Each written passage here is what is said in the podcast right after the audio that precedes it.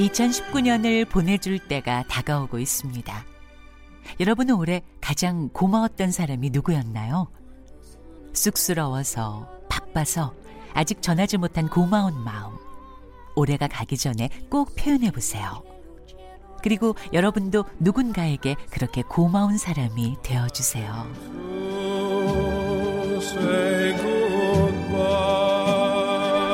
최경영의 경제쇼는 진심. 여러분께 고맙습니다. 여러분에게는 절대로 굿바이라고 말하지 않을 거예요. 여러분만 생각하면 행복해지는 최경영의 경제쇼 플러스.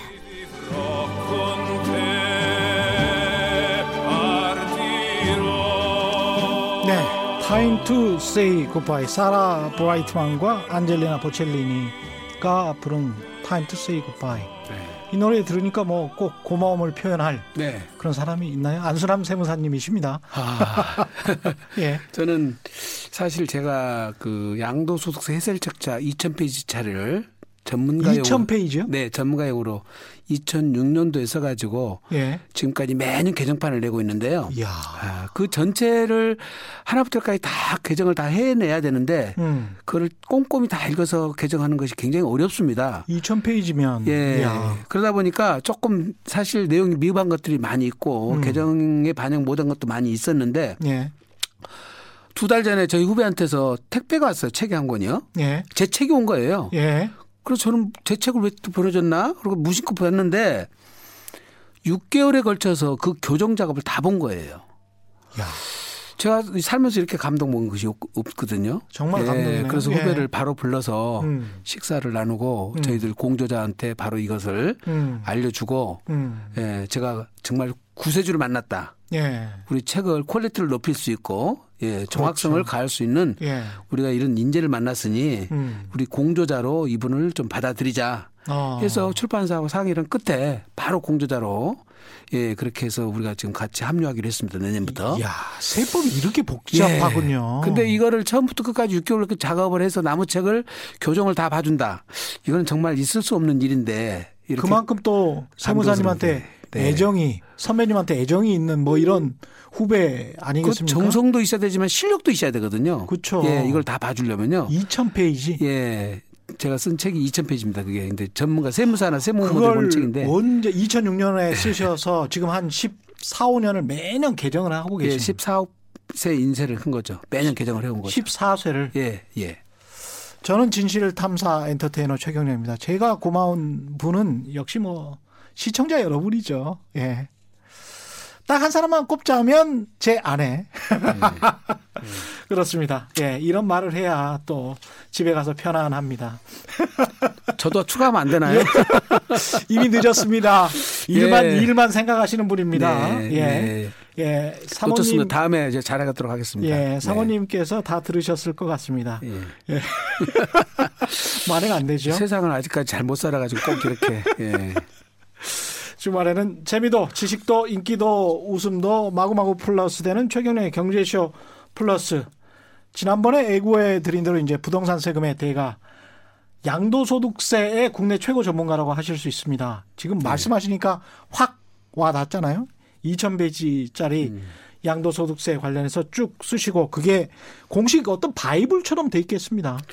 예. 아무래도 이제 후배들이 예, 음. 처음 공부하신 분들이 좀 보기가 편하다 해가지고 그렇죠. 예, 이제 지금은 이제 제일 많이 보는 책으로 이제 소문이 나 있는 것 같습니다. 예, 네. 세무법인 다솔의 안수남 대표 세무사님인데요. 지난번에 이제 종합부동산세 관련해서 이야기를 좀 했는데 지난 시간에 문자 온 것들 좀 소개해 드리면 네.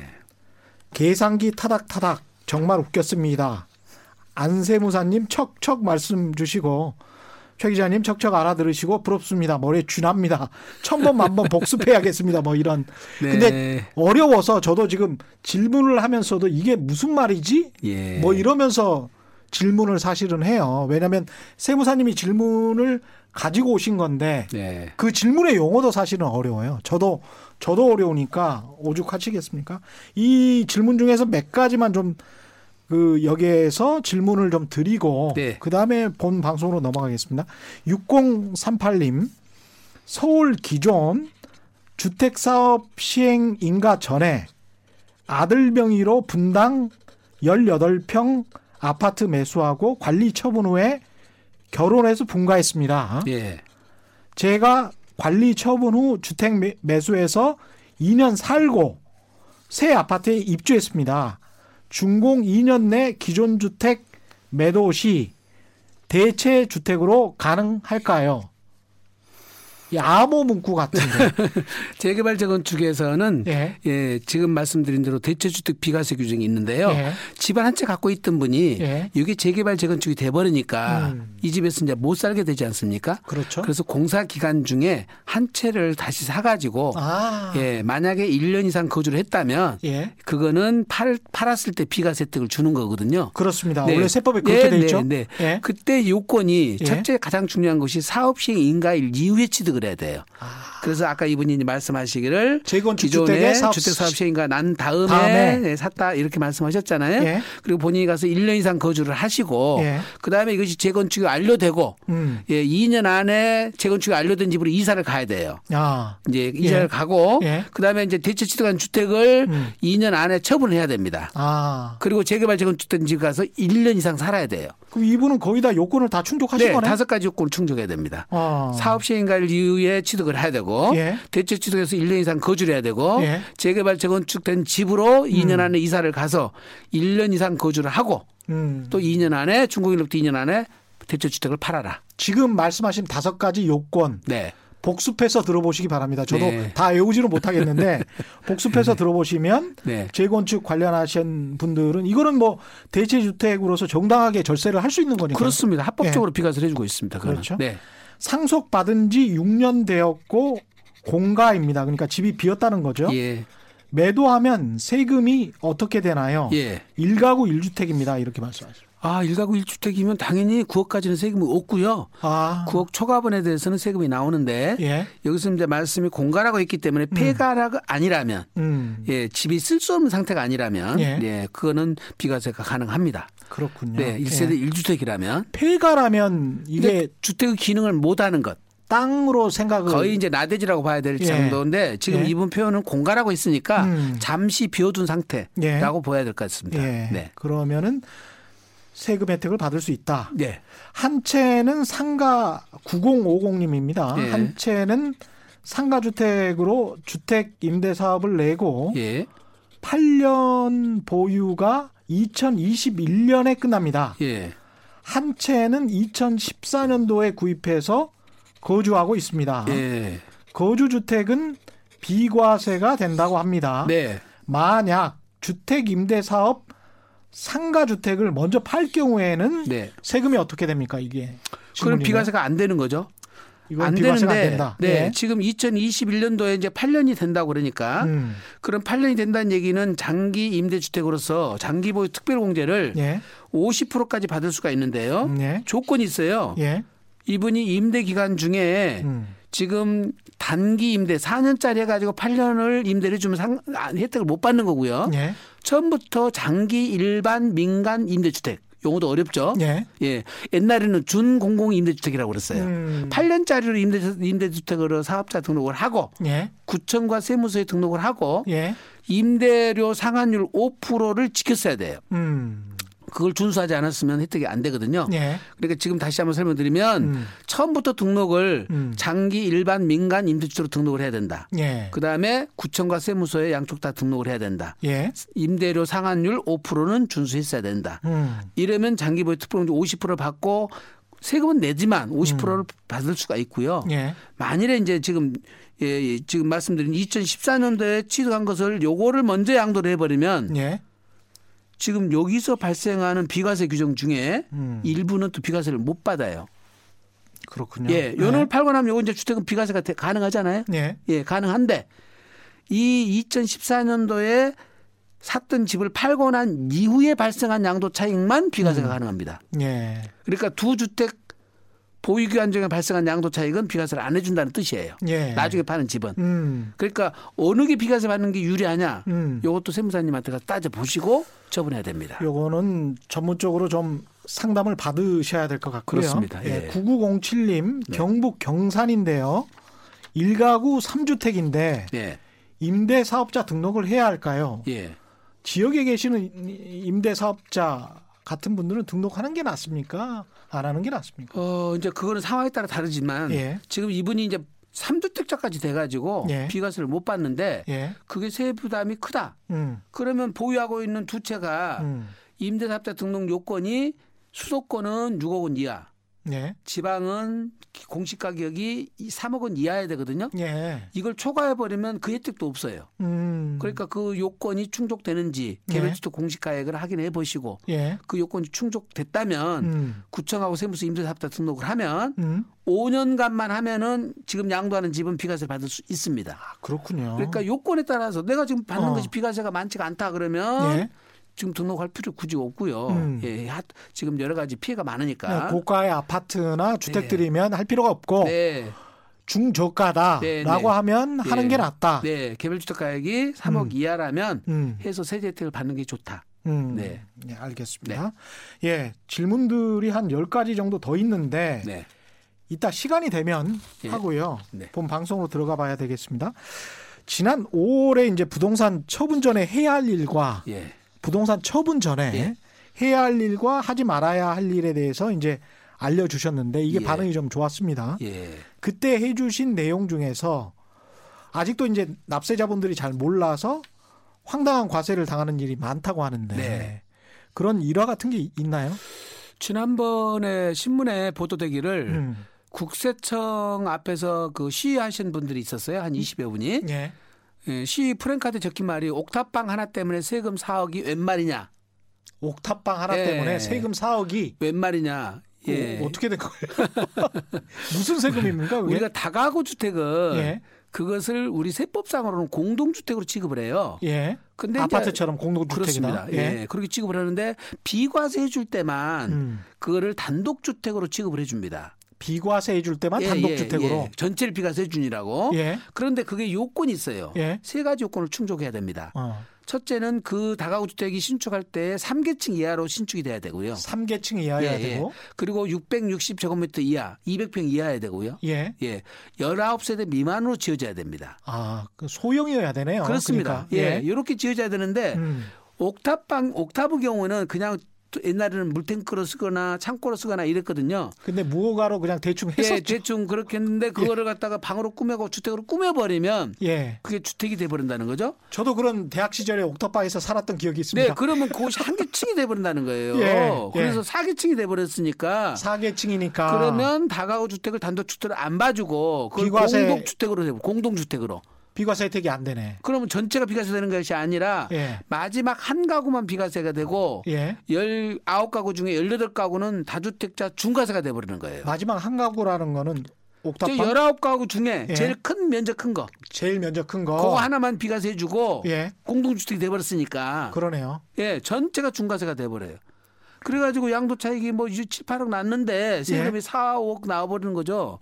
예. 근데 대학가에서 이제 그런 다가구 주택들이 많고 저도 그런 데서 이제 그 살아봤었는데 네. 그런 분들 같은 경우는 대개 이제 어르신들이 많거든요. 예. 그런 분들은 정말 세법 몰라서 지금- 일종의 당했다라고 생각하시는 분들 지금 많겠습니다. 현재 다가구 주택이 아마 우리나라 다가구 주택 중에서 불법으로 거의 7, 80%가 불법을 저지르거든요. 그렇죠. 예. 그래서 그러지. 이제 싸니까 저도 가서 사는 거잖아요. 예. 세입자 입장에서도. 예. 예. 특히 이제 고시원으로 신축을 해가지고 예. 그 원래 고시원은 다중주택이라 다중시설이라고 해서 음. 원래는 취사시설을 못 넣게 돼 있습니다. 예. 그런데 갖다 취사시설을 넣어버리면 그게 원룸이 돼버려요. 아, 그렇군요. 원룸이 되는데 그러면 다 위반돼 버려요. 그러면 또 예. 세금이 그게 또 이제 다주택자가 또 중과세를 맞아버려요. 아. 예. 그래서 법을 제대로 지키셔야 되는데 입업 건축물로 만들어 일해서 세금 폭탄 맞는 사례가 굉장히 많습니다. 그러니까 이게 실제로 건축물을 이용할 때는 네. 그래서 그쪽으로부터 수익을 창출할 때는 그게 편했는데 예. 나중에 양도할 때랄지 이럴 때는 맞기 때문에 세금을 예. 많이 받는다. 네, 예. 입업 건축물로 안 찍혀 있다 하더라도 음. 세무서에서 사실수에 나가는 경우가 많거든요. 아, 그다음에 세입자 주민등록 전입이 돼 있으면 예. 그게 다 나옵니다. 그래서 예를 들어서 1층, 2층은 근생이고 3, 4, 5층은 주택인데 예. 지하 면적을 더 많이 파다 보니까 음. 주택 면적이 더 작아요. 예. 주택 면적을 키우기 위해서 음. 2층 일부러 불법 건축물을 용도 변경을 해 놓는 거죠. 예. 그러면 세입자가 들어와서 이 층에 살거 아니에요. 예. 그럼 확정일자 받으려고 그 호수가 들어가요. 그러다 보니까 2층이 주택으로 썼다는 사실이 음. 국세청에 확인돼 버립니다. 네, 그동안에 세입자한테 푼돈 받아서 네. 어느 정도 재미를 봤다가 예. 사실은 이제 세금으로 그걸 전체를 이제 주택으로 비과세 해달라고 세무서 갖고 들어갔더니 예. 당신은 사계층으로 건축물을 위반했으니까 그런 경우 비과세가 아니라 다주택자 중과세요. 그래가지고 세금이 폭탄이 떨어진 거죠. 음, 예. 이거는 결국은 판단을 하셔야 될 것 같습니다. 예. 이거는 그 사전에 예. 다가구 주택은 반드시 세무사님들하고 상담 받고 음. 안전하게 이걸 매각을 하셔야지 음. 진짜 이거 가정 경제 파탄이 납니다. 큰일 납니다. 그냥 이게. 뭐 예. 손쉽게 생각하면서 매각을 하면 네. 그럴 경우는 양도세가 굉장히 많이 받을 수 있고 예. 그렇게 되면은 이제 노후랄지 이런 것도 좀 문제가 되니까요. 아, 그럼요. 심각해지죠. 예. 이제 두 번째 제일 사례 중에서 지금도 많이 사고 치갖고 오시는 분들이 음. 오피스텔이에요. 오피스텔? 예. 오피스텔은 이게 전부 다 광고를 하시는 분들이 주택이 예. 아니라 광고를 하니까 그렇죠. 그게 인식이 딱 돼 있습니다. 주택이 아니어서 이거 예. 사고 파는데 문제가 없다. 주택수에 포함을 안 해요. 그래가지고 포함이 안 된다. 당신 예. 집팔 때 그거를 저 오피스텔 이런 것을 생각을 안 해버립니다. 근데 실제로는 주거용으로 쓰고 있었고 예, 주거용으로 어. 실제로 써버리면 세법상으로 이건 주택이거든요. 세법으로 들어가면 세법상으로는 실질 갖고 판단하기 때문에 음. 네 오피스텔은 지금 어떻게 보면은 스위치잖아요. 다 그렇죠. 쓸수 있잖아요. 예, 예. 오피스로 쓸 수도 있고 주거 용도로 쓸 수도 있지 않습니까? 그렇죠. 실제 용도대로 쓴 대로 자- 하도록 돼 있는데 음. 이분들이 통상적으로 임대차 계약을 할 때 특약상에다가 예. 주민등록은 전입하지 않을 것 이렇게 특약을 맺는데 예. 그분들이 애들 학교 보내야 되는데 주민등록 전입 안 할 수 있나요? 오피스텔에 사는 분들 입장에서는 예, 그렇죠. 주민등록 전입을 해버리거나 음. 또는 전세금 또 그것 때문에 확정일자를 받아놔요. 그렇죠. 예. 안 띄어야 되니까. 그러니까 예. 이제 지금 국세청은 오피스텔에 대해서는 반드시 사실 조사를 하게 돼 있어요. 실제 뭘로 썼는지를 사후에 체크를 하는군요. 체크를 하게 돼 있습니다. 어. 꼭, 꼭 조심하셔야 돼요. 어. 그러면 주민등록 전입이 돼 있었거나 음. 또는 지금 말씀드린 대로 확정일자가 받아졌거나 음. 관리사무실 갔더니 거기서 거주 사실이 거주를 했다고 확인을 해주거나 거기에 또 이제 보면은 음. 지금 이제 원래 난방용 그 연료가 있고요. 취사용 연료가 있는데 따로따로 들어오는데 예. 도시가스가 예. 취사용 연료가 들어와 버리면 거기서 식사를 했다는 거잖아요. 그러네요. 네, 네. 예. 그렇기 때문에 도시가스를 그게- 썼다. 예, 예. 그것이 이제 다 국세청에서 나중에 조사를 하더라도 예. 전부 다 그 확인이 확인이 가능해져요. 음. 그래서 오피스텔을 고정으로 쓰신 분들은 이건 주택이라는 것을 꼭 인식을 하시고 음. 그거를 사전에 처분하거나 예. 아니면 주택으로 임대사업자 등록을 해서 음. 9.13 조치 이전 거는 주택수에서 빠질 수가 있으니까 예. 예. 그거라고 조치라도 취해놔야 되거든요. 그러니까 국세청을 이길 수가 없겠습니다. 이 사후에 뭐 어떻게 하려고 하면 오피스트 저 국세청은 예. 대한민국에서 국가기관 중에서 최대 정보를 하- 갖고 있는 기관입니다. 그렇죠. 예, 예. 컴퓨터 시스템도 제일 잘 돼 있고요. 그 말씀 좀 해주세요. 그 어느 네. 정도 저도 국세청 직원한테 들었는데 네, 소비, 네, 개인의 소비, 네. 자산, 네, 소득 예, 이런 것들이 다 걸러집니까? 다 걸러집니다. 그죠? 다 나타나죠. 다 예, 나타나죠. 다 나타납니다. 예, 그러니까 이 사람이 가령 제가 예, 가령 강남의 부자들 같은 경우에 이런 식으로 이제 증여를 한다고 하더라고요. 네, 5억이나 10억짜리 전세를 아들에게 해줘요. 그리고 사실은 대출을 받게 하는 거죠. 네, 그리고 그 대출금의 이자, 예, 원리금을 부모가 갚아주는 거죠. 예, 30대나 40대. 그렇게 하면서 달에 막 500만 원씩 이렇게 또는 뭐 많게는 뭐 천만 원씩 준다는 거죠. 그러면 그 원리금을 빨리 갚아버려서 전세금 5억이나 10억을 목돈으로 네, 이게 이제 본인 돈으로 만들어 주고 5년이나 10년에 걸쳐서 근데 이제 그런 식으로 한다고 하는데 그런 것도 정말 국세청에서 보려면 소비나 소비 내역이랄지 이런 것까지 다 따져서 이 사람을 잡아내려면 잡아낼 수 있다. 옛날에는 자금 출처 조사를 부동산 하나 사면 예. 자금 출처 조사를 했었는데 음. 요즘에는 그렇게 관리를 안 하고 음. 기관 관리를 해요. 기관 기- 관리. 기관? 예, 기간. 기간. 어. 2015년도에 내가 갖고 있는 음. 부동산과 현금 예금 자산 주식 같은 것이 토탈 털어서 예. 약 10억이 됐었는데 예. 그 사이에 5년 사이에 20으로 불어났더라. 아. 근데 거기에 발생한 보니까 이자 소득이 1억, 음. 근로소득이 뭐 3억, 음. 예, 이렇게 막 나타나죠. 거기에 네. 예, 뭐 부동산 임대소득이 얼마 얼마 다 나타나서 국세청에 다 파악이 되죠. 예. 네가 소득으로 다 올린 돈을 다 따져봐니까 한 6억 됐는데 예. 또 신용카드 쓴 것이 다 나타나요. 신용카드 예. 사용 내역이 나타나기 때문에 네가 신용카드로 벌써 돈을 2억을 썼어. 예. 그럼 실제 4억밖에 안 늘어났어야 되는데 아무리 저축을 해도 예, 4억밖에 없어. 예. 그런데 어떻게 10억이 늘어났어? 예. 그럼 차이 난 주고 이거 어디서 난 거야? 이걸 야. 소명하라고 그래요. 예. 그래서 그걸 우리가 이제 국세청에서는 PCI 시스템이라고 그럽니다. 아. 예. 그래서 자산 갖고 있는 거 PCI가 뭐, 네. 뭐의 약자인가요? 그렇죠. 저도 이제 무슨 약자인지 정확히 모르겠습니다. 자산하고 인컴, 예. 예, 예. 인컴, 예. 그다음에 소비 예. 이걸 동시에 다 보고 있다는 거죠. 그렇죠. 예, 그래서 옛날처럼 장가가는데 아들 아들 장가가는데 집한채 3억 사줬다, 4억 사줬다, 음. 전세금사 3억 5억 줬다 음. 이런 것 가지고 자금 추적 조사할 틈이 없습니다. 국세청 음. 그 직원들 많지도 않고 예. 그냥 놔둡니다 그런 거는 그렇죠. 방치를 해두고 예. 그 자산이 어느 정도 형성이 되는데 어. 본인이 돈 벌고 있고 소득 올리고 있는 금액에 비해서 너무 증가폭이 늘어난다. 그때 가서 조사를 하는 거예요. 그러니까 예. 가령 갑자기 강남의 아파트를 네. 35세에서 40세에 예. 막 10억짜리를 막 샀다. 예. 근데 그 전에는 이 사람의 자산이 5억 정도밖에 안 됐다. 예. 그럼 5년 동안에 10억 어떻게 모았어? 그렇습니다.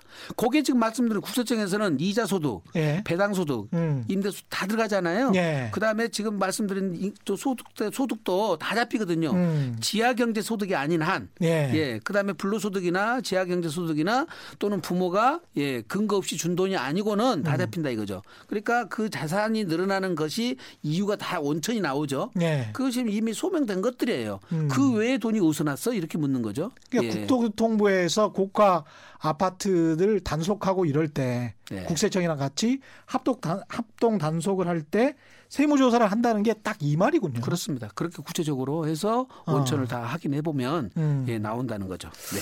재밌습니다. 네. 이 주택 처분할 때 네. 주의사항은 또 다른 게 뭐가 있을까요? 참 여러 가지가 있는데요. 네. 제일 중요한 것은 재개발 재건축 지역에서 조합원으로 참여를 하면 그거는 관리 처분에 따라서 새로운 아파트를 받는데요. 예. 내가 조합원으로 참여를 안 하게 되면 우리가 그걸 현금 청산 대상자라고 그래요. 예. 조합으로부터 내 음. 주택을 파는 거예요. 예. 파는데 이때 서울 같으면 다 대부분 조정 대상 지역이거든요. 그렇죠. 1세대 1주택자가 아니라 다주택자일 가구는 음. 중과세가 돼 버립니다. 아. 중과세가 돼버려요. 오히려 예, 그러니까 뭐 좋네. 내가 파니까 나는 중과세 안 받겠지. 예. 예. 더더욱이나 공익사업으로 수용되는 경우도 음. 공익사업으로 수용되는 경우도 조정 대상 지역에서 수용되면 음. 이주택자삼주택자는 중과세를 예 없이 매겨버려요. 아, 그렇군요. 예. 그래서 주택 파신 분들은 굉장히 조심하셔야 됩니다. 예. 이게 사실 현금 청산이나 이런 수용이나 이런 거는 또 시세보다 훨씬 더 못 하잖아요. 그렇습니다. 예. 또할 이유가 없겠네, 네. 이렇게 그다음에 되면. 이제 분양권에 대해서는 예. 12, 16 조치에서 다주택자 중과세 규정을 적용할 때 주택수에다 집어 넣도록 돼 있었거든요. 예. 근데 그 전에 하시는 분들은 이게 잔금을 다 내버리면 음. 권리의무 승계를 못 해줘요. 예. 그러면 수분양자가 최초 분양자한테 등기를 넘겨서 음. 그 다음에 매수한 사람한테 등기를 또 넘기다 보니까 취득세를 이중으로 내게 되죠. 예. 그걸 이중으로 안 내려고 음. 잔금 지정일자까지 돈을 다 내야 되는데 또 네. 연체가 세잖아요. 예. 안 내면. 예. 그러니까 돈을 조금 남겨놔요. 어. 그러면 결과적으로 5억 분양받았다 그러면 4억 9,800을 불입을 하고 예. 200만 원 남겨놓는다 이거죠. 음. 그러면 내가 권리의무 승계가 돼서 취득세를 한 번만 물게 되고 예.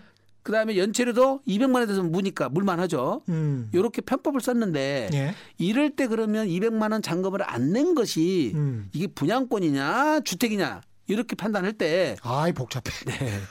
이걸 주택으로 본다는 겁니다. 어. 그래서 비과세 규정을 적용할 때 주택수에 들어가 버리니까 예. 큰 난리가 나는 거죠. 예. 야, 이거는 정말 그 본인에 해당되는 사안을 세무사님에게 다시 물어봐서 예. 확인을 받는 수밖에 그래서 없겠습니다. 우리가 일반적인. 상담할 때 예. 세무사들 중에 이제 세무사님들 중에 상담하실 때 제가 후배들한테 항상 그렇게 얘기해요. 지구상에 음. 부동산 또는 부동산을 취득할 수 있는 권리가 음. 지구상에 있는 건 다 얘기를 해라. 지구상. 예. 그뭐 회사 보면 막 빠져 있어요. 세무사님 무허가 주택도 있는데 이것도 들어가나요? 어. 무허가 주택도 당연히 들어가죠. 어. 그 등기 안 나와 있으니까 그거 빠질 것 같은 느낌이 들잖아요. 예. 그리고 뭐 코딱지 많은 거라고 또 코딱지가 얼마 큰지는 모르겠습니다만 이거 뭐 여덟 평짜리 또 집이냐 또 이렇게 해서 뭐 또 물어보신 분 계시는데 예. 본인들이 판단하지 말고 전문가한테 다 내놓고 음. 다 보여주고 하나씩 하나씩 다 검토를 받으셔야 됩니다.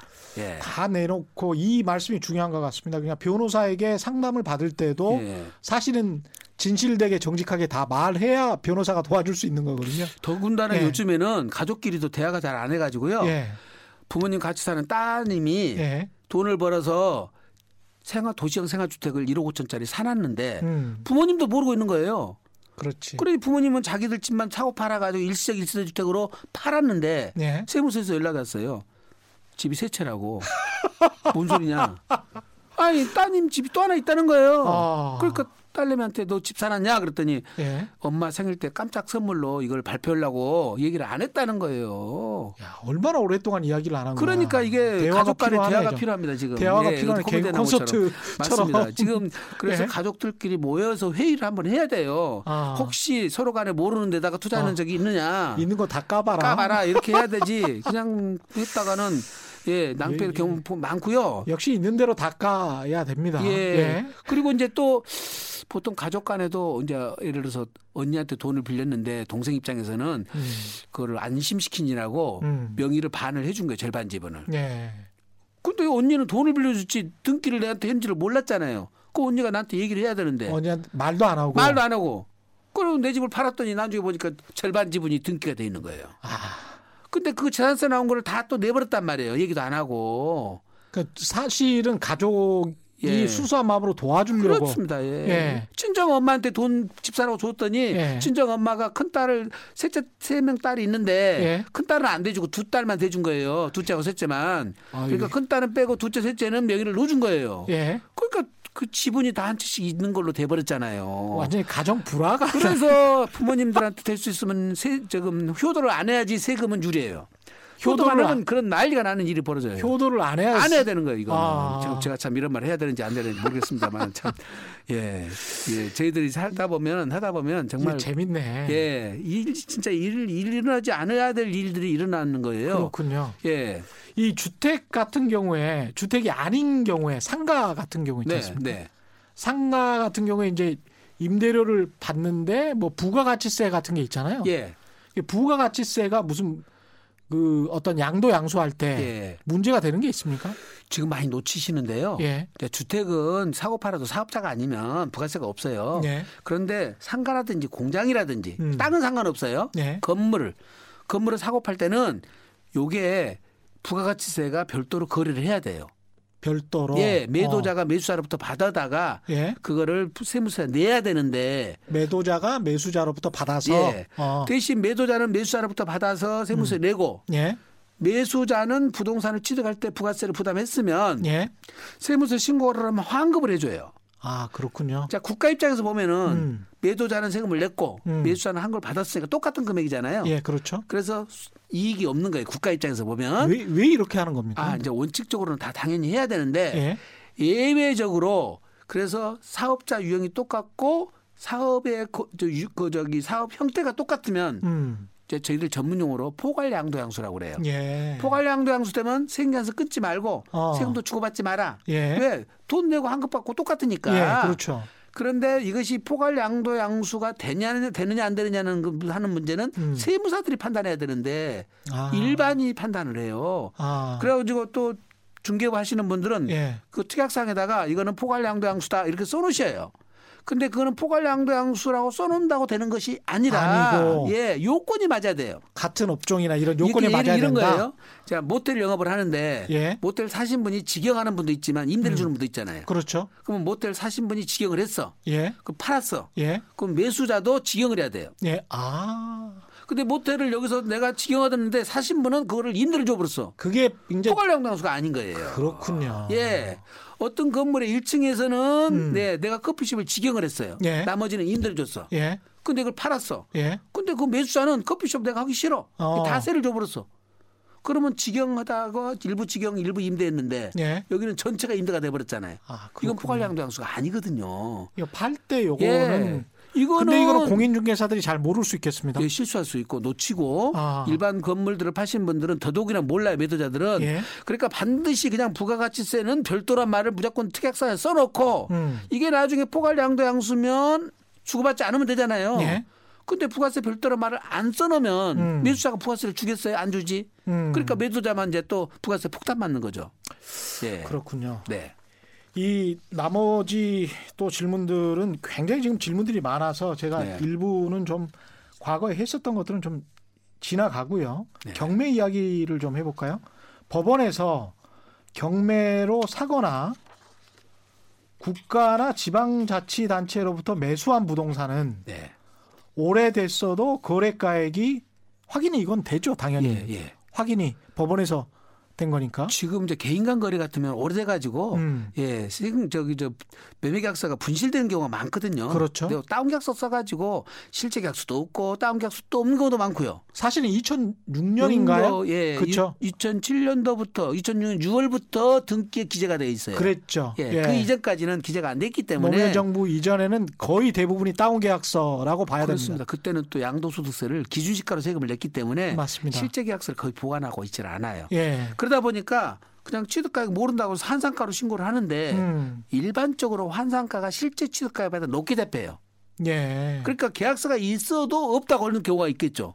그렇겠습니다. 오히려 예. 예. 계약서를 분실한 거 유리하니까 예. 예. 그렇죠. 예. 그런데 이제 국가나 지방자치단체에 거래한 거는 음. 법원에 있는 것은 법원에 다 자료가 있거든요. 예. 근데 본인들이 가서 달라고 그러면 잘 안 줘요 그 사람들이 음. 오래된 거 주겠어요 안 주지? 찾아야 되는데 네. 찾아야 되는데 예. 근데 국세청에서 딱 조회가 가버리면 국세청에서는 반드시 해신해 줘야 되거든요. 예. 그래서 찾아서 해신이 딱 가버리는데 어. 그런 시스템을 모르고 음. 나는 환산가로 세금을 신고를 해놓는 거예요. 그러면 모를 줄 알고. 그렇죠. 모를 줄 알고 국세청은 다 알고 있다는 거죠. 찾아낸다는 거죠. 그러네요. 예. 국세청에서 달라 그러면 뭐 법원이나 지자체에서 줘야지 어떻게? 줘야 됩니다. 예. 예. 예. 조회에 들어가면 이게 지금 예. 서류 보관 기간이나 뭐 이런 것도 분명히 있을 거예요. 보존 기간이 있지만 예. 대부분 다 그런 서류들은 연구 보존 문서거든요. 아, 연구 보존 문서입니까? 예. 아, 그런 권리에 관련된 내용- 내용들은 대부분이 다 연구 보존 문서들이에요. 그렇군요. 네. 민사상으로 생각해 보니까 그러네요. 왜냐하면 예. 일제 시대에 거래됐거나 이런 것들도 땅 예. 찾는다고 다 해서 나옵니다. 예. 다 나오잖아요. 가격들이 다 나오지 않습니까? 그래서 부모 재산이랄지 예. 거 찾는 거거든요. 그러니까 이제 환지 같은 경우 체비지들을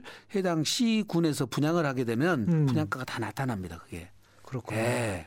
그래서 그냥 그거를 가격을 모를 것이다 국세청이 예. 그리고 환산가로 해놨다가 낭패당하는 일이죠. 예. 예. 우리가 특히 이제 digitalization이 네. 잘돼 있어서 네. 빠져나가기가 굉장히 힘듭니다. 그리고 맞습니다. 국토부하고 지금 국세청하고 정보 교류도 좀 하, 하고 있지 않습니까? 사실 다 공유를 하고 있습니다. 그쵸. 예, 예, 예. 그래서 쉽지 않습니다. 네. 그래서 이 탈세나 뭐 이 불법을 꿈꾸는 분들은 이건 상당히 쉽지 않다. 네. 한국에서는 세무사님들이랑 상담하지 않으면 정말 쉽지 않다. 이런 말씀을 드리고요. 그꼭 그리고 해서는 안 되죠, 사실은 탈법 불법은. 네, 네, 예. 맞습니다. 일시적 1세대 2주택자가 장기 임대주택이나 조세 특례 제한법상 감면 대상 주택을 보유하고 있어요. 예. 그런데 그 또 다른 주택은 고가 주택이야. 예. 그래서 고가 주택에 관해서 중과세를 한다고 예. 하는데 예. 이게 어떤 의미입니까? 일시적 일세 주택은 그거는 비과세를 주잖아요. 예. 그 대신 또 감면 주택이라 해가지고 그 주택은 주택수에서 빼주거든요. 예. 그러면 세 개를 같이 갖고 있어도 원래는 비과세가 돼야 맞잖아요. 예. 그 9억까지는 비과세를 해줘요. 음. 세금을 하나도 안 매겨요. 예. 그세 주택을 갖고 있어도. 예. 근데 만약에 9억 이하 이상 되는 주택을 갖고 있다. 그러면 9억 초과분에 대해서는 양도소득세를 과세를 하거든요. 아. 9억 초과분은 그때 9억 초과분은 꼭 챙겨봐야 네, 되는구나. 네. 그때 예. 과세를 하게 되는데 음. 이 감면 대상 주택은 지금 지 감면 대상 주택을 팔 때는 중과세를 안 먹는데 예. 중과세 대상 판정을 내릴 때는 이게 주택수 들어와 버려요. 그러네요. 어, 들어와 버려요. 어. 예. 그래서 3주택이 돼 버리는 거죠. 그렇죠. 그래서 아까 9억 같은 초과분에 대해서는 3주택이네. 예. 중과세를 하겠다는 것이 국세청의 방침이에요. 아. 그래서 지금 9억 초과분을 갖고 있으면서 일시적 일세주택이나 음. 장기 임대주택이라든지 감면주택을 또 갖고 있으면 예. 3주택자들은 음. 반드시 세무사님 상담 거쳐서 음. 이거 판정 받고 파셔야지 음. 난리가 납니다. 이게 비과세, 비과세인 줄 알고 덕하도 팔아놨는데 아. 비과세가 안 된다고 해버리면 중과세가 되면 세금이 꽤 많거든요. 그러니까 이런 경우인 것 같습니다. 그러니까 나는 네. 비과세가 되는 장기 임대주택도 한 채 가지고 있고, 예. 그다음에 거주주택도 한 채 가지고 있고, 예. 또 다른 고가주택도 한 채 가지고 있는데 예. 이 고가 주택에 관해서는 중과세를 한다는 거죠. 9억 이하는 비과세니까 전부 다 세금 안 내니까 음. 상관이 없는데 음. 그 중에 9억 초과분을 고가 주택을 팔 때는 예. 9억 초과분에 대해서는 중과세 한다. 예, 예. 이거를 꼭 좀 확인하시고 예. 예. 이해는 잘 안 되시겠지만 예. 지난번에. 네. 상속세가 안 나오더라도 예. 상속세를 감정을 받아서 예. 양도소득세를 절세해야 한다. 예. 이것도 무슨 말인지 잘 모르겠어요, 사실은. 그게 이제 우리가 뭔가 상속- 이제 땅이나 주택을 상속을 받으면 아버지가 돌아가셔가지고 예. 예. 농지를 상속받았다. 예, 그럼 상속 개시 당시 평가액으로 상속세를 신고하거든요. 상속 개시 당시에 평가액. 평가액. 그러니까 아버지가 돌아가셨을 때 네. 평가액인데 평가액으로 그게 평가액이 감정가나 매매사례가가 있으면 그걸 쓰는데 예. 그거 없으면 공시지가로 평가를 하거든요. 아, 공시지가는 굉장히 좀 그런데 낮죠. 30%밖에 안 잡혀 있잖아요. 시가의 한 30%. 예. 예. 그러면 10억짜리인데 지금 3억밖에 안 잡혀 있죠. 그렇죠. 그러면 3억에 상속 받아가지고 예. 10억에 양도를 하면 나중에 이제 팔 때가 돼서 팔때 팔았어. 팔았어. 그러면 7억의 양도 차익이 돼서 양도세가 나가는 거예요. 그러니까 아. 세금 폭탄 맞는 거예요. 그렇게 되는 거예요. 네, 예. 이 상속세가 거의 90%가 미달이거든요. 우리나라 사람들은 그렇습니다. 상속세 낼 사람들이 많지가 않아요. 내고 싶어도 못 냅니다. 예. 아무나 못 내요. 종부세도 마찬가지지만 한 30억, 40억 정도는 받아야 예, 상속세를 내는 거잖아요. 시가가 예. 그 정도 돼야 우리 실제는 한 15억 내외. 예. 그러면 이제 보통 10억까지는 세금 없지 않습니까? 음, 예, 그렇죠. 그래서 이제 미달돼서 상속세 신고를 안 해버리는데 예. 안 해놓으면 그런 결과가 온다. 그럴 때 이걸 음. 감정을 받아서 3억짜리를 8억으로 신고를 하면은 음. 상속세는 8억으로 평가되겠죠. 예. 그 대신 배우자가 있으면 10억까지는 상속세가 없어요. 그렇죠, 10억까지도. 그렇죠. 예. 어. 그럼 상속세 한 푼도 안 내고 8억으로 평가를 해서 신고를 하면 나중에 팔 때팔 수도 있었는데. 예, 취득가를 8억으로 인정받았잖아요. 네. 이 감정료 한 200만 원만 들으면 아. 8억에 취득을 해서 10억에 팔면 2억에 대한 세금만 물면 될 거 아니에요. 그러니까 원래 땅이나 주택을 상속을 받았을 때 예. 그걸 제대로 감정을 받아서 그 가격에 예. 취 나는 이, 이 가격에 상속을 받았다. 그래서 취득가액을 글로 쓰겠다는 거죠. 그렇게 신고를 해 놓으라는 거예요. 그렇죠. 그러니까 재산이 네. 많은 100억짜리 200억짜리 되신 분들은 네. 상속세를 적게 내려니까 네. 기준시가를 내야 되지만 예. 돈 3억 5억밖에 안 되신 분들은 예 감정을 받아서 상속가액이 높다고 부풀려서 신고를 해놔야 나중에 팔 때 양도세를 줄어드는데 그 부풀려서 신고가 아니고 사실 시가에 맞게 신고를 하는 거죠. 많게 진 거죠. 예. 정직하게 한 거죠. 정직하게 하는 네, 거죠. 맞습니다. 그러니까 그게 이- 절세의 지름길인데 그러니까 정직하게 신고를 하는 게 훨씬 나중에 양도소득세를 전략할 수 있다. 예. 전략하는 거죠. 맞습니다. 예. 근데 만약에 그렇게 안 했다가 지금 팔라고 보니까 이제 그랬더라. 어. 그러면 구제 방법이 없냐고 자꾸 질문들 하시는데 예. 이제 우리 세법적으로는 안 예. 되지만 예. 예, 법원에 가면 예. 우리가 말하면 소급 감정이라고 그래요. 지금 아. 파는 시점에서 만약에 2013년도에 상속받을 때 예. 상속 재산가액이 낮으니 어. 지금 감정을 하겠소. 아. 그래서 상속 재산가를 높이는 거예요. 예. 그 상속세를 안 내겠소. 어. 그럼 세무서에서는 인정을 안 해줘요. 예. 예, 우리는 소감정 인정 못 해주겠다. 예. 예, 법원에 가면 음. 예, 인정해줘라. 예. 아, 그렇게 됩니까? 예, 소송비는 많이는 안 드니까 어. 이걸 전문적으로는 세무사님들 계시고 변호사님들 계십니다. 아. 그렇게 권리 구제를 좀 받으시라는 말씀이에요. 그러니까 예. 양도를 하기 전이라도 먼저 감정 평가를 제대로 하겠다라고 해서 네. 법원에 가서 소급 감정을 받을 수도 있겠군요. 그렇습니다. 감정 평가사한테 어. 지금 평가를 하면서 2013년 가액으로 평가를 해 달라고 그러면 음. 소급에서 감정이 가능합니다. 그렇군요. 네. 그래서 그렇게 구조 방법이 있다는 거를 좀 아시고 예. 예, 찾아보시라 이 말입니다. 네. 부모님이 돌아가셔서 주택을 상속받을 때 예. 자녀나 배우자 중에 예. 누가 상속을 받느냐에 따라서 세금이 달라집니까? 달라집니다. 어. 이제 만약에 예. 자녀가 셋이 있어요. 근데 집이 한 둘은 있는데 하나가 없어. 음. 그럼 무주택자가 상속을 받아야 예? 상속주택을 바로 팔아서 팔더라도 비과세를 받을 수 있죠. 그러네요. 예. 예. 그런데 만약에 동일 세대원이 상속 상속주택은 원래 1주택자가 상속을 받았잖아요. 예. 그러면 부득이하게 2주택이 됐기 때문에 그랬죠. 그 상속주택은 특례라 해가지고 음. 기존에 갖고 있던 내 집을 팔 때는 주택수에서 빼줘요. 예. 빼줘요. 예. 그래서 내가 팔 때 비과세를 받을 수가 있어요. 예. 근데 이 상속주택이 동일 세대 간에서 살다가 상속을 받으면 그걸 안 빼줘요. 아, 안 빼줍니까? 예. 그러니까 엄마가 만약에 상속을 받아버렸다 아버지가 돌아가시고 예. 그 엄마는 동일 세대잖아요 아버지하고 예. 예. 그렇게 특례 적용을 못 받죠. 어. 네. 그러면 특례 적용되는 장남이 가져가든지 음. 예 음. 혜택을 받는 예. 예 그렇게 해서 누가 받냐가 굉장히 중요하고 예. 만약에 상속주택 한 채밖에 없다. 예. 그러면 동일 세대가 받는 것이 유리해요. 아 그렇군요. 예. 왜냐하면 이거는 보유 기간이나 거주 기간을 계산할 때 음. 동일 세대 간에 이루어졌으니까 예. 돌아가신 분이 취득한 날로부터 보유 기간을 계산해 줘요. 아 그렇군요. 예. 예. 그러니까 같이 살았기 때문에. 그렇습니다. 바로 아. 팔아도 비과세가 되죠. 그때는 또 아. 세대가 달라버리면 합산을 또 안 해주고 아 이거 신기하네. 신기하죠. 근데 그 상속주택 특례를 받는 집이 예. 아버지가 집이 두 채나 세 채다. 예. 그러면 한 채만 해주거든요. 예. 그러면 이제 그 순서가 있어요. 음. 그때 순서가 제일 중요한 게 첫 번째가 보유 기간이 긴 것부터 따져요. 아 보유 기간이 긴 예. 것부터. 두 번째는 거주 기간이 긴 것인데 예. 보통 시골집 갖고 계신 분들은 시골집을 오래전에 가 사놨어요. 예 맞습니다. 2천만 원짜리 한 30년, 40년 전에 그렇습니다. 사놓고 예. 서울집 20억짜리를 20년 전에 사놓은 거예요. 예. 그러면 시골집이 특례주택이 돼버려요. 아. 서울집은 특례주택이 안 돼버려. 요 그러니까 아버지 돌아가시기 전에 예. 그 2천만 원짜리를 없애버려야 돼요. 팔아버리거나 증여를 해버리면 서울집이 특례주택이 될 거 아니에요. 오랫동안 보유했던 주택을 먼저 없애버려야 제거를 해버려야지. 예. 근데 그게- 그게, 만약에 싸다면 먼저 없애버려야 돼. 없애버리고 그게 서울집이라고 놔두고. 야 이건 정말 그러니까 뛰어난 절세 비법인데 맞습니다. 이건. 이걸 미리 미리 상담을 받아서 이거를 예. 챙겨놓고 알아가냐 이런 종합적인 컨설팅을 다 받아볼 필요가 있어요. 요즘에는 사람이 살면서 우리가 건강 검진을 매년 받잖아요. 음. 예. 이제는 건강 검진만 받을 것이 아니라 음. tax 검진도 받아야 됩니다. tax 검진. 예, tax 체크도 해보셔야 돼요. 시장을 막 마구마구 개척하고 계시는데요, 세무사님이. 네, 맞습니다. 예. 부모님이 주택을 이게 비슷한 경우인 것 같습니다. 네. 그 아까 순서를 예, 예, 말씀하신 그 말이 거고. 그 말입니다. 예. 예, 예. 부동산을 양도할 때 예. 잔금 청산 일자가 중요하다고 하는데 네. 요거는 왜 그렇습니까? 지금 우리가 12, 16 대책도 예. 12월 17일 이후에 양도가 되면 지금 특례가 적용받잖아요. 지금 예를 들어서 예. 중과세 안 받잖아요. 음. 그 날짜 기준이 양도시기거든요. 음. 근데 이 그 양도시기는 잔금일과 등기 접수일 중 빠른 날이에요.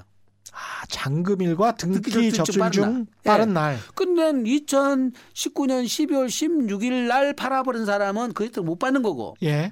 12월 17일 날 잔금을 받는 사람은 개정된 법률에 따라서 혜택을 받는 거고 아, 그렇군요. 세법 적용이 달라져 버리죠. 첫 번째는. 그러면 하여간 뭐가 바뀔 것 같으면 잔금 등기를 먼저 할 수는 없는 거 어, 아니에요? 그렇죠. 그러니까- 잔금일자를 그렇게 정해야 되니까 어. 내가 올해 팔 것인지 내년에 팔 것인지 어. 날아서 팔 것인지 음. 그 다음에 내가 감면은 어떻게 빠- 더 유리한지 예. 그 다음에 장기보유 특별공제는 언제까지 하는 것이 좋은지 예. 예. 그래도 어떤 게 어떤 경우는 2년 지나면 세율이 누진율이잖아요. 예. 그러면 1년 11개월 28일 만에 팔면은 그거는 음. 단일 세율 40%짜리 맞거든요. 예. 그러니까 그런 것을 다 따져봐야 되고 음. 이 이사 갈 날짜 그다음에 네. 돈 받는 날짜만 따지면 안 된다 이 뜻이에요. 예. 그렇군요. 세금 문제를 먼저 검토를 받고 음. 잔금 일자를 약정 맺는 것이 좋을 것 같습니다. 임대 사업자들 관련해서 또 질문들이 좀 있고 그 전에 아까 그 제가 질문을 못 드렸던 문자로 왔었던 질문들을 다시 한번 좀 드려보겠습니다. K 75625661님입니다. 삼남매가 각, 각자 집을 갖고 있고 상속으로 4년 전 한 건물을 삼남매 공동으로 임대 사업 중입니다. 예. 저희도 임대 사업비가 많이 오르나요? 이게 무슨 말이냐? 사업비가 많이 오른다. 이 예. 표는 임대 사업으로 인해서 세금이 늘어나냐 예, 이그 말씀 말이- 같아요. 그 말이겠죠? 그 말씀이겠죠. 예. 당연히 늘어나죠. 아, 예, 그렇습니까? 우리가 소득은 다 요즘에는 사업소득, 근로소득 다 합산하거든요. 음. 이사소득, 배당소득 다 합산하기 때문에 예. 상속으로 인해서 아버지 소득이 음. 자녀들한테 다 분산해서 내려오니까 예. 세 사람 소득은 합산해서 늘어납니다. 아. 그런데 이제 아까 말한 상가만 있는지 주택도 있는지를 정확히 모르겠습니다만은 네. 주택이 있는 경우에는 2천만 원까지는 분리과세 대상이라서 음. 세금에 큰 영향이 없고요. 네. 예. 만약에 그것이 상가라고 한다면은 음. 기장을 해서 음. 예, 소, 소득 금액을 줄이는 방법이 있으니까 네. 그것도 전문가인 세무사원하고 상담을 하시는 게 좋을 것 같습니다. 그다음에 5847님 어머님 명의의 아파트 보유 20년이 되어 있고 아파트에서는 딸이 살고 있는데 예. 살고 있는 딸에게 유언장으로 상속하려는데 예. 나중에 문제는 없을까요? 이런 질문. 저희들이 이제 이거는 법률적인 게지만은 음. 일반 상식으로 말씀드리면 당연히 유언을 남기면 그 유언장에 된, 된 대로 증여를 받을 수가 있죠. 예. 이게 이거 유증이라고 그럽니다. 아. 예, 유증이라고 그래서 예, 딸이 증여를 받을 상속을 받을 수는 있어요. 예. 그런 다른 자식들이 있어요. 음. 다른 자식들은 그러면 예를 들어서 장녀만 주고 예, 두 딸은 안 줬다. 예. 그러면 우리 민법에는 유류분이라는 게 있어요. 어. 상속 재산 중내 음. 법정 지분의 2분의 1은 내가 받을 권리가 있어요. 예. 그러니까 살아생전에 어머니 맘대로 증여를 할 수는 있으나 예. 그거는 최소한도로 다른 자식들한테는 법정 지분 1대 1대 1이잖아요. 예. 그럼 0.5는 최소한 줘야 된다는 거죠. 아. 그래서 유류분 반환 청구 소송이 들어가면 예, 음. 자녀들 간에 분쟁이 생겨요. 이게 어머니가 딸한테 주더라도 예. 다른 딸이 그런 소송을 제기를 안 할 것인지 확실하면 음. 또는 가족 간의 동의를 구해서 하셔야지 예. 몰래 줬는데 다른 자식들이 동의를 안 하면 나중에 알아버리면 예, 분란이 일어나고 지금 말씀드린 대로 유류분 반환 청구 소송이 들어가면 무조건 줘야 됩니다. 절반 지분. 아, 네. 그러면 이제 사실은 돈 문제가 아니고 집안이 풍비박산 나니까. 그러니까요. 예, 예, 부모님들이 예. 재산 있으시면 있으신 대로 음. 없으시면 없는 대로 음. 승계를 잘 해야지 가족들 간에 허먹, 하먹하죠. 예. 예, 재산도 많지도 않은데 이렇게 잘못해 놓으시면 예, 가족도 형제간도 우애를 다 깨놓고 가십니다. 오히려 예, 싸움을 부추기는 꼴이 그렇습니다. 되겠습니다. 예. 근데 돈 앞에 장사가 없어요. 내 새끼들은 안 그런다고 그러는데 예. 내 새끼들 똑같아요. 돈 앞에 똑같습니다. 예, 제가 보기에는 그렇습니다. 맞습니다. 네. 사실 막 딱 그 상속을 받게 되면 그렇게 될 수도 있겠죠. 네. 7566님 1주택인데 상속으로 농가주택의 형제들을 공동 명의로 올렸는데요. 예. 2년 전에 예. 종부세가 더 많이 나올까요? 이렇게 말씀하셨습니다. 이게 주택수에 들어가니까 아. 종부세 배제 규정이 없어요. 음. 그러니까 이걸 단일로 어디로 옮기시든지 예. 누구로 예. 예. 종부세 해당 안 되는 사람한테 음. 옮기든지 해야 됩니다. 예. 소수 지분자들도 이건 주택수에 포함다 들어돼 있으니까 예.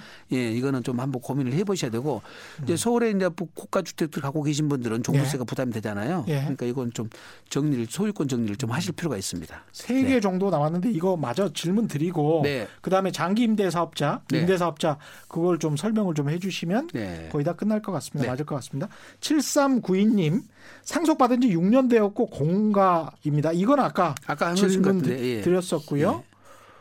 나머지도 9050님 같은 경우도 질문을 드렸었던 거네요. 예. 예. 이거는 문자는 거의 다 완료가 됐고요. 예. 장기 임대주택 관련해서 최근에 이제 상담 중에 가장 많은 질문이 뭐 임대 사업자 예. 질문이 가장 많다고 하는데 예. 우선은 주택 임대 사업자 등록해야 할까 말아야 할까 아까 말씀하셨지만 예. 약간 좀 경우에 따라서 다르다 이런 네. 말씀하셨죠? 어떻습니까? 그 지금 유튜브 같은 데 보면은 무조건 하지 말라고 또뭐 대부분 많이 그렇게 하셔요. 음. 그렇죠. 예. 하지 예. 말라고 그러는데 이제 조금은 이제 조금 더 이성을 찾으시고 예. 세제 혜택을 꼼꼼히 따져 보셔 가지고 예. 내가 지금 갖고 있는 것이 세제 혜택을 받을 수 있는 거다. 음. 옛날에 세제 혜택 받았을 때 우리 임대사업자들은 파라다이스였거든요. 아. 지상 낙원이었어요. 너무 많은 혜택을 줘 버렸어요. 그게 언제입니까? 그러니까 사실은 9.13 조치 이전까지는 그랬다고 봐야 돼요. 언제부터 그랬죠? 박근혜 정부 부터 이제 부동산 경기가 죽으니까 예. 임대사업자 등록만 하면은 세제 혜택을 막 주기 시작했죠. 아 예, 그때 예, 예. 그럼 얼마 안 됐네요. 얼마 안 됐죠. 2013년부터 바짝 주기 시작했으니까요. 2013년부터 예. 임대 사업자에게 혜택을 예, 막 줬다가 2011년부터 주기 시작하고 그냥 이명박 정부 때부터 주기 예, 시작했다가 예, 예, 예. 이제 주택이 불경기니까 아. 어떻게든지 부양책을 세운다고 특히 임대사업자 활성화 때문에 예. 많이 이제 이렇게 혜택을 줬던 겁니다. 그러다 보니까 한 5, 6년 막 줬다가 네, 그건 이제 애국자라 그래서 등록하라 막 그렇게 해서 애국회를 해라고 그랬잖아요. 맞아. 그때 예, 막 등록하라 예, 그랬어요. 등록만 하면은 무슨 다 해줄 것처럼 하고 예. 그냥 막 해줬는데 실제가 너무 혜택이 컸어요. 실제가. 실제로. 예, 취득할 때부터 주고 재산세 감면 혜택 주고 예. 다주택 중과 배제 주고 종부세 합산 배제 시켜주고 일세대 주택 또 주택수에서 빼주고 예. 거의 일가구 일주택 자한테 주는 것처럼 그렇게 세금 그리고. 주택수에서 빼줘버리니까 예. 예. 여러 가지로 그러고 나서 파리 대책이 딱 세워졌는데 예. 중요한 거는 파리 대책에서 중과세를 막 때렸는데 예. 이 임대주택은 다 빠졌잖아요. 중과세도 안 했단 말이죠. 그러니까 거기 요건이 되는 것만 막 사재기로 모아버리니까 잠깐만 왜 부동산 경기 안 잡히지? 가서 그러니까 문재인 정부의 네. 가장 큰 실책은 네. 제가 보기에도 파리 대책이에요. 파리 대책에서 좀 더 꼼꼼하게 정성스럽게 했어야 되는데 네. 이 빠져날 구멍을 남겨놓고 한 것이 이제 핵심이 9.13 대책 때 네. 대출 규제를 하면서 네. 틀어지고 이게 괜찮았는데 네. 파리 대책 때 그때 실기를 했고 그러면서 사람들에게 이상한 시그널을 준 거죠. 아 괜찮나? 뭐 이렇게 된 거죠. 예. 예. 그래서 임대주택이라는 자체가 지금 우리가 임, 민간 임대주택법에 따른 미, 저 임대주택은 세제 혜택이 거의 없어요. 무슨 혜택이 없습니다. 그거는 예. 건설업자만 혜택이 있어요. 예. 매입은 거 기존에 음. 지어진 것을 사고 파는 것에 대해서는 혜택이 거의 없고요. 예. 세법에서 혜택을 주고 있는데 음. 이게 첫 번째 혜택이 뭐냐면 그 다주택자 중과세 배제해 주는 것, 예. 종부세 합산 배제해 주는 것. 예. 1세대 1주택 비과세 규정을 적용할 때 주택수 빼주는 것. 예. 이세 가지가 제일 핵심인데 음. 요거는 주택을 우리 수도권에서는 6억 이하짜리 기준시가예요. 예. 예. 6억 이하. 수도권 밖에서는 3억 이하짜리. 음. 예. 그리고 그때는 의무 임대 기간이 5년이었어요. 예. 5년. 예. 근데 임대주택 사업자는 4년짜리하고 8년짜리밖에 없거든요. 음. 5년도 이것도 맞춰놔야 되는데 예. 그렇게 놓으니까 예. 그럼 5년짜리가 어딨냐 또 물어보는 사람들이 많은데 음. 4년짜리 등록을 해서 1년 더 연장하면 5년이에요. 야. 예. 예. 장기 임대 사업자는 사업자 따로 없습니다. 세법만 예. 있는 거니까. 예. 그렇게 충족을 하면 아까 그 말씀드린 다주택 중과 규정 빼주죠. 예. 예. 종부세 합산도 빼줬죠. 예. 1세대 주택 비과세 주택 계산할 때 주택수도 빼줘죠. 음. 그러니까 중과세를 막 드립다 했는데도 불구하고 계속해서 주택수는 수요가 왔잖아요. 그래서 계속 샀죠. 임대 임대 임대소득 네. 사업자들이 샀어요, 계속. 그때 당시에 예. 10억 넘어가는 것도 공시가액으로 6억이 안 됐어요. 그랬죠. 12억까지도 예. 거의 안 됐습니다. 예. 예. 그 혜택은 지금 말씀드린 공시가격 6억 이하짜리에 대해서 세 가지 혜택을 줬고요. 음. 또 혜택이 두 가지가 있었는데 조세특례 제한법에 따라서 장기 일반 민간 임대주택으로 등록을 하면 8년짜리 등록을 하면 예. 요거는 장기 보유 특별공제를 8대예요, 이제. 8대 예. 장기 보유 특별공제를 10년 이상이면 최대 70%까지 해 줬고요. 예. 그 전에 2017년도 말까지 양도 저 등록한 거는 에, 양도세를 100% 면제해 줘 버렸어요. 그러니까 취득할 때도 네. 보유할 때도 네. 양도할 때도 세제 혜택을 그렇게 다 줘버리니까 예. 거기다 공시 가격은 낮으니까 예. 일단 사고 보는 거죠 뭐. 근데 그 예. 규정은 음. 그 규정은 또 기가 막힌 규정인데요. 예. 국민주택 규모 이하면 다 해줬어요. 가액 상관없이.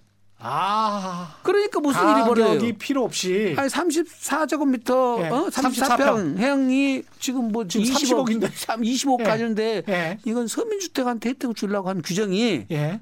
완전히 서민주택입니까? 30억짜리가. 그러니까 면적으로 해버리니까 예. 사실은 서울, 강남, 서초, 예. 송파 이쪽만 큰 혜택을 보게 된 그런 식이네. 그래서 9.13 조치에서 가액 기준이 들어간 거예요. 이제 음. 국민주택 규모로서 and 예, 6억 이하 수도권 밖은 3억 이하짜리만 혜택을 주겠다. 예. 예. 이제 그것도 이제 바로 잡아놨잖아요. 예. 지금 말씀하신 데 다주택 중과세 규정 정부세 합산도 마찬가지로 9.13 조치 이전에 취득한 것은 그대로 종료를 해주고 예. 9월 14일 이후부터는 안 해주는 거예요. 음. 자 그러면 9.13 조치 이전에 취득한 주택으로서 국민주택 규모 이하거나 공시 가격이 6억 이하, 이하라면 안할 예. 이유가 없잖아요, 지금. 그렇죠. 안 할 이유가 없잖아요. 어. 혜택을 다 주는데 지금도. 예. 근데 그것도 안 하는 분들이 있어요, 모르고. 아. 그 종부세 막 맞고 와요, 또. 아직도 혜택은 있다. 있다. 아. 예. 9월 14일 이후 거 취득한 것만 음. 혜택이 없는 것이고 음. 9월 13일 이전에 이미 분양권을 갖고 있거나 조합원 입주권 입주권을 갖고 있거나 예. 매매 계약을 체결해서 계약금을 냈다면 음. 예, 경과 부칙에 따라서 음. 예, 기득권은 보호를 해줘야 되잖아요. 예. 그 사람들은 종전을 해준다. 음. 그러니까 이 사람들까지 안 할 이유는 없다는 거죠. 그러니까 정부 입장에서는 어떻게든 세원을 투명하게 확보해야 네. 되는 측면도 있기 때문에 예. 임대주택 사업 신고를 계속 부추겨야 되는 그런 측면에서 그렇습니다. 예. 예. 곤작을 하고 있었고 예. 그런 인센티브를 주는 거죠. 예, 예, 예. 그리고 이제 2019년 2월 12일 날에 음. 이제 임대주택을 다 죽이는 정책이 나옵니다. 예. 예. 아까 말씀드린 대로 음. 거주주택 비과세 요건은 음. 평생 하나밖에 안 해준다. 아. 아. 그리고 그다음에 임대주택에 대해서도 이제 비과세 해줬는데 예. 임대주택 팔고 나면 또 한 채 다음에 또 비과세 비과세 계속 해줬는데 예. 마지막만은 해주는 거예요. 그것도 어. 그러다 보니까 실익이 없어져 버렸고 또 10월 14일부터 과태료가 엄청 올라 버렸잖아요. 그렇죠. 예, 어. 지금 천만 원이 삼천만 원으로 올라 버렸고, 음. 예, 뭐 근데 뭐 준수사항이 열몇 가지인데 그거 몇 가지만 안 지켜도 가태료가 너무 세요. 이런 예. 정부 정책이 부동산 시장에 어떤 영향을 미칠지 정말 네. 관심사입니다. 오늘은 여기까지 해야 되겠고요. 안순함 세무사님이었습니다. 오늘 감사합니다. 네, 예. 감사합니다. 예, 올바른 투자와 올바른 투표는 다르지 않다. 세상의 이익이 주말에는 따따블로 되는 최경련의 경제쇼 플러스 오늘은 여기까지입니다. 고맙습니다.